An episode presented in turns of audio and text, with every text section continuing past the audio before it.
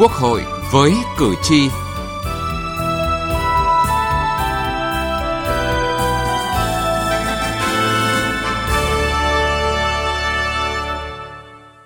Thưa quý vị và các bạn, ngày 18 tháng 2 năm 1998, Bộ Chính trị khóa 8 ban hành chỉ thị số 30 về xây dựng và thực hiện quy chế dân chủ ở cơ sở. Thể chế hóa chủ trương này, Ủy ban Thường vụ Quốc hội đã ban hành pháp lệnh số 34 ngày 20 tháng 4 năm 2007 về việc thực hiện dân chủ ở xã, phường, thị trấn. Qua hơn 20 năm triển khai thực hiện chính sách pháp luật của Đảng và Nhà nước về thực hiện dân chủ cơ sở đã đem lại nhiều thay đổi quan trọng và tích cực trong đời sống chính trị xã hội ở nước ta, nhất là cấp cơ sở tạo bầu không khí dân chủ cởi mở hơn trong xã hội, thực hiện tốt hơn quyền làm chủ của nhân dân, củng cố thêm niềm tin của nhân dân vào Đảng, Nhà nước, từ đó tạo thêm động lực thúc đẩy việc thực hiện các nhiệm vụ phát triển kinh tế, văn hóa xã hội, an ninh quốc phòng trên phạm vi cả nước. Tuy nhiên, qua thực tiễn triển khai trong thời gian qua và yêu cầu của tình hình nhiệm vụ mới cho thấy các quy định tại Pháp lệnh 34 về thực hiện dân chủ ở cơ sở đã bộc lộ một số hạn chế bất cập cần nghiên cứu xây dựng và ban hành luật thực hiện dân chủ ở cơ sở. Luật hóa thực thi dân chủ ở cơ sở là nội dung chương trình Quốc hội với cử tri hôm nay.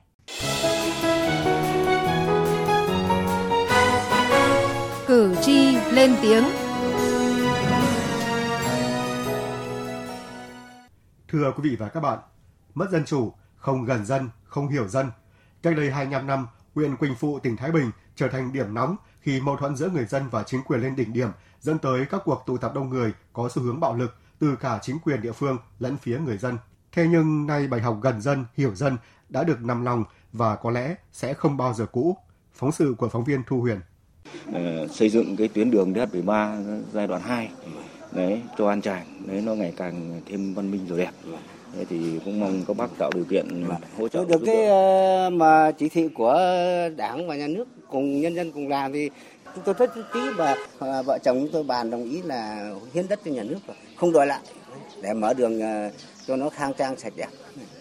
Ông đã đồng ý thì tôi cũng phải đồng ý theo ông. Chỉ trong chưa đầy một tuần, một tuyến đường lên xã dài 7 km đi qua 334 hộ dân đã nhận được sự đồng thuận tuyệt đối về việc hiến đất không đòi lại để mở rộng thêm 3 mét tuyến đường DH73 do huyện Quỳnh Phụ làm chủ đầu tư trên địa bàn xã An Tràng. Có những hộ dân mất hàng trăm mét vuông đất trị giá cả gần tỷ đồng. ấy thế mà tiếng cười, niềm hân hoan vẫn tràn ngập như đang được mùa. Làm xong thì thấy nó đẹp nó khang trang thế này. Điện đường trường trạm tất cả nó phát triển. An thái mình bây giờ có khi là đẹp nhất cái tỉnh thái bình mình. Tự hào về nói một câu là như thế. đúng không? các bạn thấy đúng không? còn đây là con đường liên xã dài 1,7 km với hai làn đường khang trang vừa hoàn thành đợt Tết Nguyên đán vừa qua. Con đường đẹp rộng đi qua gần 100 hộ dân của xã An Thái. Trong đó có gia đình chị Nguyễn Thị Thanh ở thôn Hạ đã phải cắt xẻ 7 mét rưỡi mặt tiền ngôi nhà 3 tầng vừa xây mới nhưng ngôi nhà này tích góp 14 năm của vợ chồng mình đích và vẫn phải vay mượn thêm để mình làm nhà quyết tâm làm mà cắt khi cắt đấy cái uh, cốt mà cái đổ đổ đổ lèn bây giờ đổ bê tông tươi mà nó phải đến 70 phân mà thuê người về cắt rất là vất vả. Hiến đất 3 mét hay 10 mét hay thậm chí cắt ngang ngôi nhà vừa xây mới, nhưng 100% hộ dân đã đồng ý hiến đất không đòi lại chỉ trong 3 ngày địa phương có chủ trương. Theo bí thư xã An Tràng Nguyễn Trí Thân, đúng như lời căn dặn của Chủ tịch Hồ Chí Minh, khó trăm lần dân liệu cũng xong. Phải khẳng định rằng phát huy cái dân chủ đấy trong nhân dân, đấy là một yếu tố đặc biệt quan trọng. Bởi vì người dân đấy là đã đồng thuận rồi thì việc gì như vậy là chúng ta triển khai, chúng ta tổ chức thực hiện cũng sẽ làm được. Nhưng như Bí thư huyện ủy Quỳnh Phụ Đinh Trọng Xá chia sẻ, để dân liệu thì mọi chủ trương trên địa bàn đều phải để dân biết, dân bàn, dân làm, dân kiểm tra, dân giám sát, dân thụ hưởng. Không có cái gì bằng công khai minh bạch. Khi làm bất cứ một cái công việc gì thì có lẽ khi ra chủ trương, khi ra đường lối, khi ra nghị quyết thì trước hết mình phải tuyên truyền và thông báo đến tận người dân, thông báo tận tận cơ sở và phải tôn trọng dân, phải gần dân, à, phải có những cái gì mà dân chưa hiểu phải phân tích cho dân hiểu thấu đáo. Nếu như điểm nóng năm 1997 ở Thái Bình cho thấy rõ mối quan hệ giữa lãnh đạo với nhân dân khi ấy còn khoảng cách rất xa, thì nay bài học gần dân, hiểu dân luôn được nằm lòng và có lẽ sẽ không bao giờ cũ. Mục tiêu cuối cùng của chúng ta là nâng cao cái đời sống vật chất tinh thần của nhân dân mà lại không làm thì hỏng.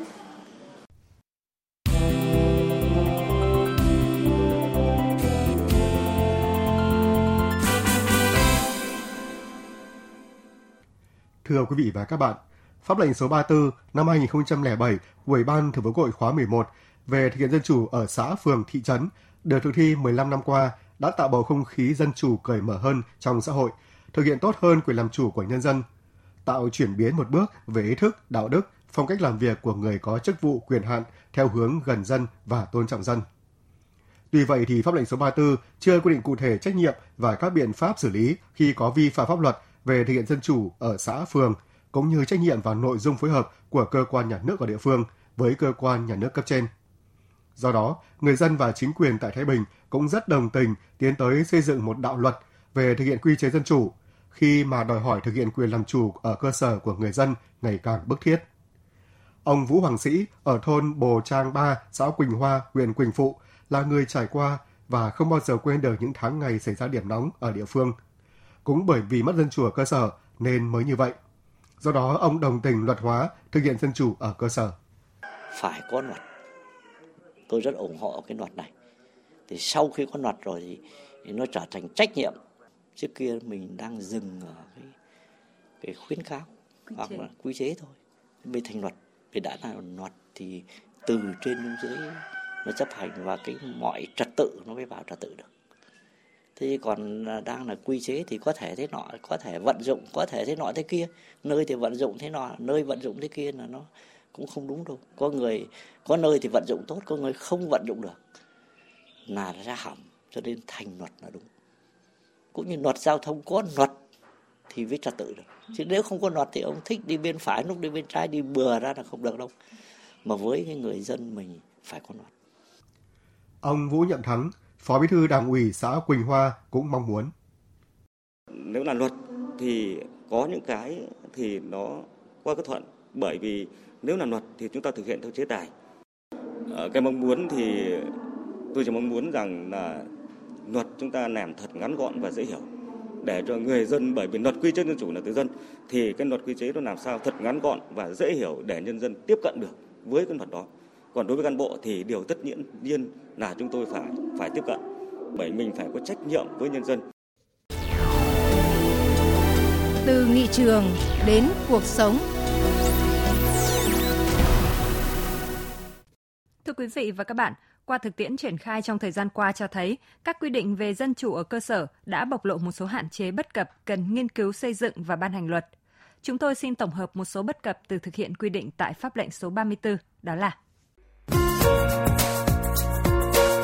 Hình thức niêm yết công khai quy định trong pháp lệnh số 34 còn đơn giản, không phù hợp trong điều kiện khoa học kỹ thuật tiến bộ và điều kiện phát triển của đất nước hiện nay. Nội dung tham gia của nhân dân vào các hoạt động của chính quyền cơ sở và của các cấp chính quyền, đóng góp ý kiến vào quá trình xây dựng, ban hành các quy định hành chính còn hạn chế, dẫn đến có nhiều vụ khiếu nại, khiếu kiện đối với các quyết định hành chính của chính quyền cấp xã trách nhiệm và các biện pháp cụ thể xử lý khi có vi phạm pháp luật về thực hiện dân chủ ở xã, phường, thị trấn chưa được quy định tại pháp lệnh số 34. Quy định pháp luật hiện hành sơ sài về tính chịu trách nhiệm cá nhân, trách nhiệm của người đứng đầu về việc tuân thủ hoặc không tuân thủ pháp luật về thực hiện dân chủ ở xã, phường, thị trấn. Pháp lệnh số 34 chưa quy định rõ trách nhiệm và chưa cụ thể nội dung phối hợp của cơ quan nhà nước ở địa phương với cơ quan nhà nước cấp trên trong việc thực hiện dân chủ ở xã, phường, thị trấn, thẩm quyền theo dõi, kiểm tra, giám sát của cơ quan quản lý nhà nước cấp trên đối với việc thực hiện dân chủ ở cơ sở, ở xã, phường, thị trấn chưa được quy định. Quy định tại pháp lệnh số 34 chỉ giao cho Hội đồng nhân dân, Ủy ban nhân dân xã, phường, thị trấn triển khai và chịu trách nhiệm chính để thực hiện dân chủ ở xã, phường, thị trấn. Song vấn đề về chỉ đạo của cấp trên và mối quan hệ của Hội đồng nhân dân, Ủy ban nhân dân xã, phường, thị trấn đối với Hội đồng nhân dân, Ủy ban nhân dân huyện chưa được quy định. Hội đồng nhân dân, Ủy ban dân tỉnh, thành phố cũng chưa được thể hiện rõ trong pháp lệnh số 34. Pháp lệnh số 34 còn thiếu các biện pháp bảo đảm thực thi dân chủ, chưa bảo đảm tính khả thi, nhiều quy định còn chung chung nên khó thực hiện.